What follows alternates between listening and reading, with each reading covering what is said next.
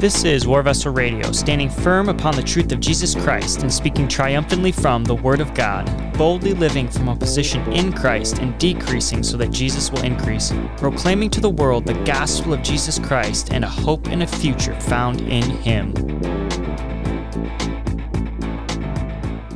Hello, everyone. Welcome to episode 46 of the War Vessel Radio podcast. This has kind of been an exciting week for me. Um, I got engaged this last weekend, which is super exciting and just very blessed at what the Lord's done the last few months and my courtship to a beautiful young lady.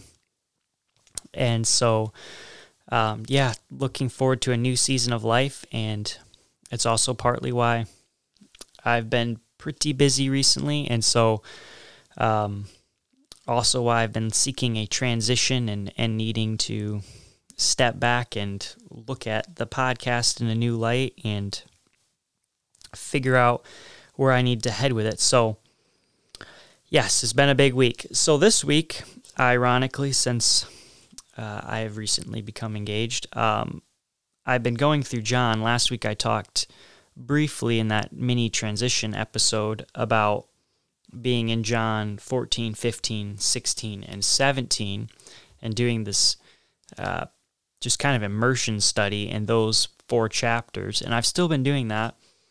But I decided since I was enjoying John so much, I might as well, as I'm reading those four chapters uh, and just reflecting upon them, also be actually reading through the beginning of the Gospel of John uh, and just kind of continue reading.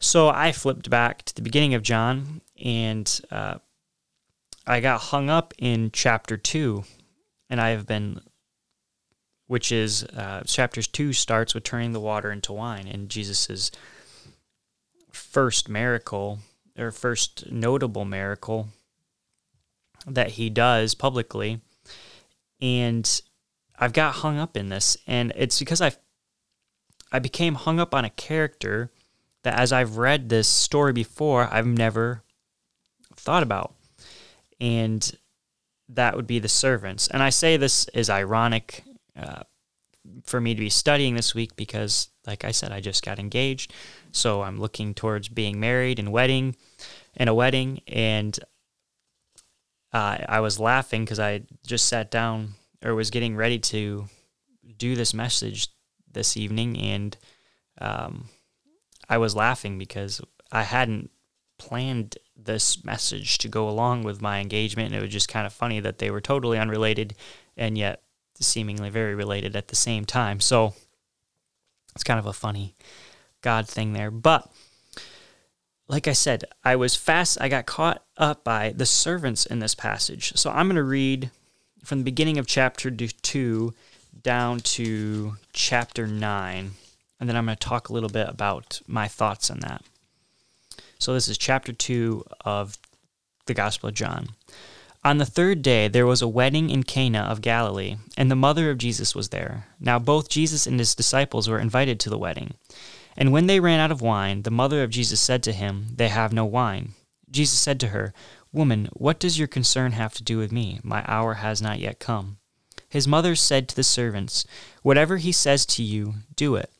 Now there were set there six water pots of stone, according to the manner of purification of the Jews, containing twenty or thirty gallons apiece. Jesus said to them, Fill the water pots with water. And they filled them up to the brim. And he said to them, Draw some out now, and take it to the master of the feast. And they took it. When the master of the feast had tasted the water that was made wine, and did not know where it came from, but the servants knew who had drawn the water knew. I think I read that funny. When the master of the feast had tasted the water that was made wine, and did not know where it came from, but the servants had drawn the water knew, the master of the feast called the bridegroom. So I'm going to stop right there. I know that's kind of mid story, but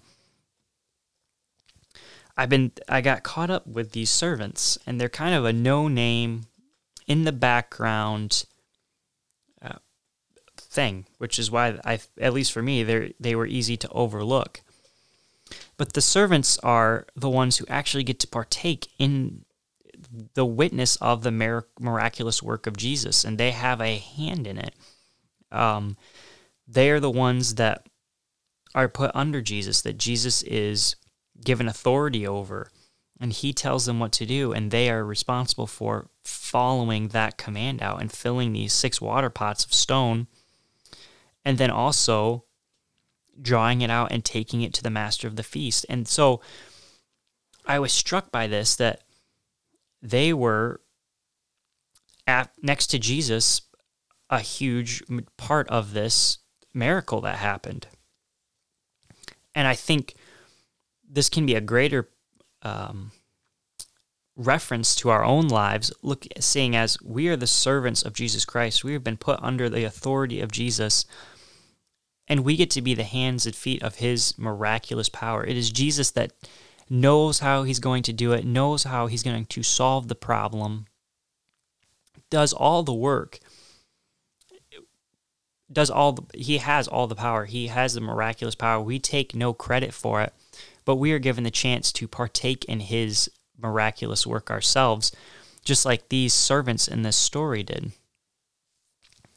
And so part of of what the Lord is impressing upon me in this is I don't I don't let's see. I think I'm going to switch my thought here. Um, one of the so one of the things that stood out to me was just as a servant, if I was put in on charge in if I was somebody was put in charge of me who I don't normally work for, how will would I respond to them? And so that was one interesting thought. But then as Christians in looking at Jesus, we get to do what he says and we get to have this amazing opportunity of diving into his glorious working. And that's only by are we willing to do whatever he says and do we do it? Like it says in verse 5, when Mary talks to servants, uh, it says, His mother said to the servants, Whatever he says to you, do it. And we see the servants do that. And do I personally have a heart that is bent after the words of Jesus Christ and what he says do I actually do it, no matter how crazy it may sound or look. Uh, just looking at this from a surface level, I know there's probably been many messages preached on this and many um, statistics of how much water it was, how much wine it would have been, um, all these deep things that could be drawn out of this. Uh, the Lord hasn't. There is certainly some interesting things that I want to look at in this passage that I have been thinking about, but it's not what he laid on my heart to talk about with this particular episode. It's more of just a surface level. First of all, I was thinking about how much work I, am assuming it would be to fill these six water pots uh, of stone that each have 20 or 30 gallons, could hold 20 or 30 gallons. So on the low end, it's probably 120 gallons of water. And I'm not sure if there was a well or how they would have drawn all this water, but it seems like it'd be a significant amount of work to get these all filled up to the brim. And that that brim was another thing. They didn't stop short of they didn't just half-heartedly fill these things up. Like why are we doing this? I don't want to do this. But they filled them up to the brim. They they listened to exactly what the words of Jesus said fill the water pots with water. And so they filled them up to the brim. And then he says to them further, Draw some out now and take it to the master of the feast. And they took it. These servants were they were obedient. And in my life, am I an obedient servant to Jesus? Do I obey the commands of Jesus Christ? Am I willing to obey the commands of Jesus Christ? in order that I get to see this miracle work of Jesus happen. Uh, another point that stood out to me was they had to take this this water turned into wine to the master of the feast and this would have i feel like this would have been a big deal um, You've just run out of wine. You have no more wine to serve. And Jesus fills these water, has these water pots filled up, turns them into wine.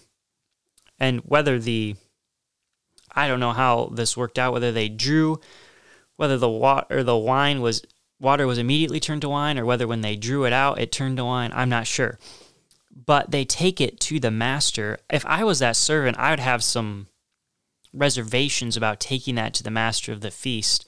Uh, that I'm going to take this unknown liquid that nobody's tasted yet, that was just turned from water into what looks like wine, and take it to the master of the feast, the one who could bring uh, a blessing or a shame upon this wedding. And yet they take it willingly. And it says, When the master of the feast had tasted the water that was made wine, and did not know where it came from, but the servants who had drawn the water knew. And I think that's what struck, this is the line that struck me the most that caused me to reflect upon this passage. But the servants who had drawn the water knew. And this is exciting to me that, like I said earlier, we get to be these hands and feet of Jesus if we are willing to partake in it. And we will get to have the behind the scenes look at how Jesus does things if we're willing to obey what he says to the fine line. And we'll get to see the joy that comes out of that. Um, in this case, it's the joy of a wedding and having more blessing come into this wedding through this excellent wine being brought in at the very end, which I think is uh, has spiritual significance too, and something I'm pondering as well. Um, but I'm not sure I have enough uh, thoughts on that to add that to this particular passage. But I'm excited about the fact that the servants got to know where this miraculous good wine came from, and they got to see Jesus in action and were a part of it. And I think that's an important reflection into my own life do I want to be a part of Jesus' work? Am I listening to what he's commanding me? Am I filling the water pots that have been set before me so that he can pour out his power upon them and turn that substance into a new substance, taking water and making it better and turning it into wine, a fine, excellent wine. And spiritually speaking, am I willing to take something or am I willing to approach a situation, a problem, a circumstance in my life that looks like a bunch of water or a bunch of um, just plain boring stuff or unusable in the in the purpose that it needs to be used for and surrender that to Jesus and be willing to work with it with the glory of Jesus in mind and see what he turns that into. And I think that is a super exciting concept. Um, let's see. Another uh, part that stood out to me is in verse 3, and I'm kind of jumping all over the place. I've just covered the main topic that I wanted to focus on, but it says in verse 3 and when they and when they ran out of wine, the mother of Jesus said to him, "They have no wine." And I, I'm sure you've all who are listening have heard some sort of message saying that this would have been a terrible uh, tragedy to have happen at a wedding that they would run out of wine. That was not supposed to happen. Um, this party was supposed to go on for days, and you couldn't just run out of wine. Um, it's the fuel that runs this party, uh, basically and they have they have no wine. Um, and I was looking at this just briefly, and I'm I'm not going to call this uh, a theological truth, but more of a concept I'm rolling around and thinking of, because Jesus says to her, "Woman, what does your concern have to have to do with me? My hour has not yet come." Now I have a couple of thoughts, um, and I haven't studied this out fully, so take it for a grain of salt when Jesus has said, My hour has not yet come, that could mean uh, a couple different things in my mind. Uh, he could be referencing his death, which I think would have an interesting parallel with this idea of not having wine. Or he could be talking simply about the fact that it was possible that his time to do miracles had not yet come. Uh, but yet he does a miracle anyway. so I'm not so certain about that one. But my thought was is this: they have no wine. Um, they'd run out of this life of the party, if you will. Um, this thing that is what makes the party happen. Uh, and they'd run out of it. And how do we how does that happen in our own lives when we run out of something?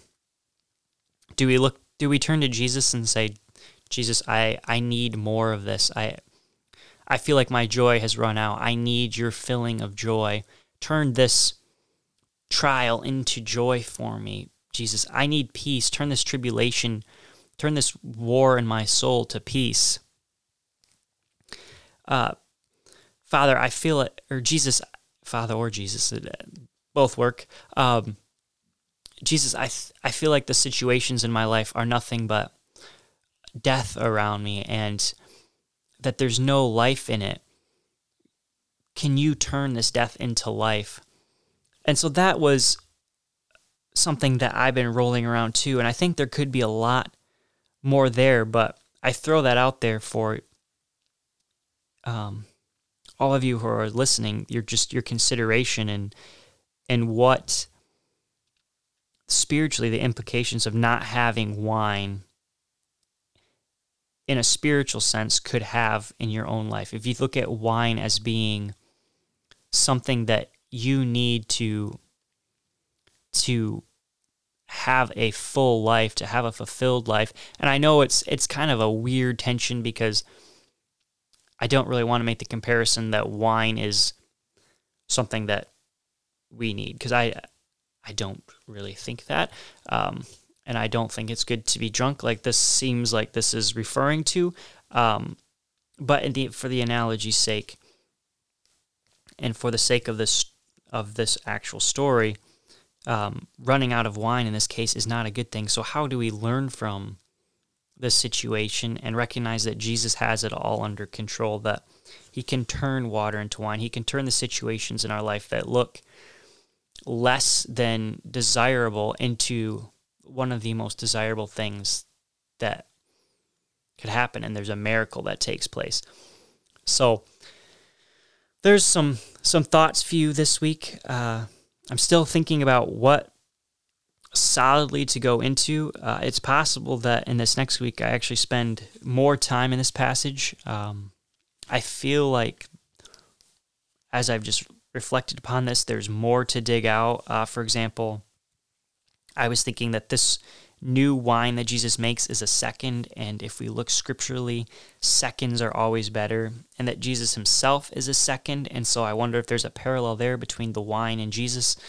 Um, so yeah, I I'm not sure what the Lord's doing with this passage in my life, but just opening it up for conversation and just the awe of who Jesus is and that the glory goes to him at the end of the day. He is the miracle worker. And that as his servants, we get to partake in that uh, and be excited about the work that Jesus is doing and how he is providing from nothing. So uh, I hope that excites you guys. I hope that this is good um, for you to listen to.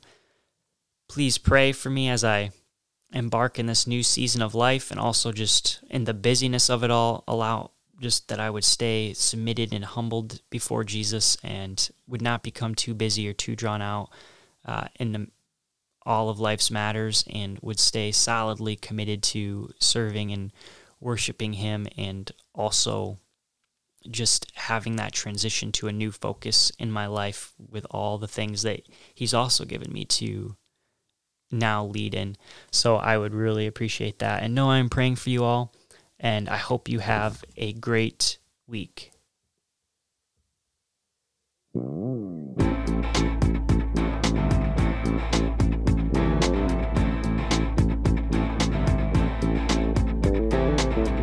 Thank you for listening to War Radio. If you enjoyed this podcast, please follow and share this podcast with others so the truth of Jesus Christ will continue to spread. Thanks again for listening, and may the love, joy, peace, and grace of Jesus fill you today.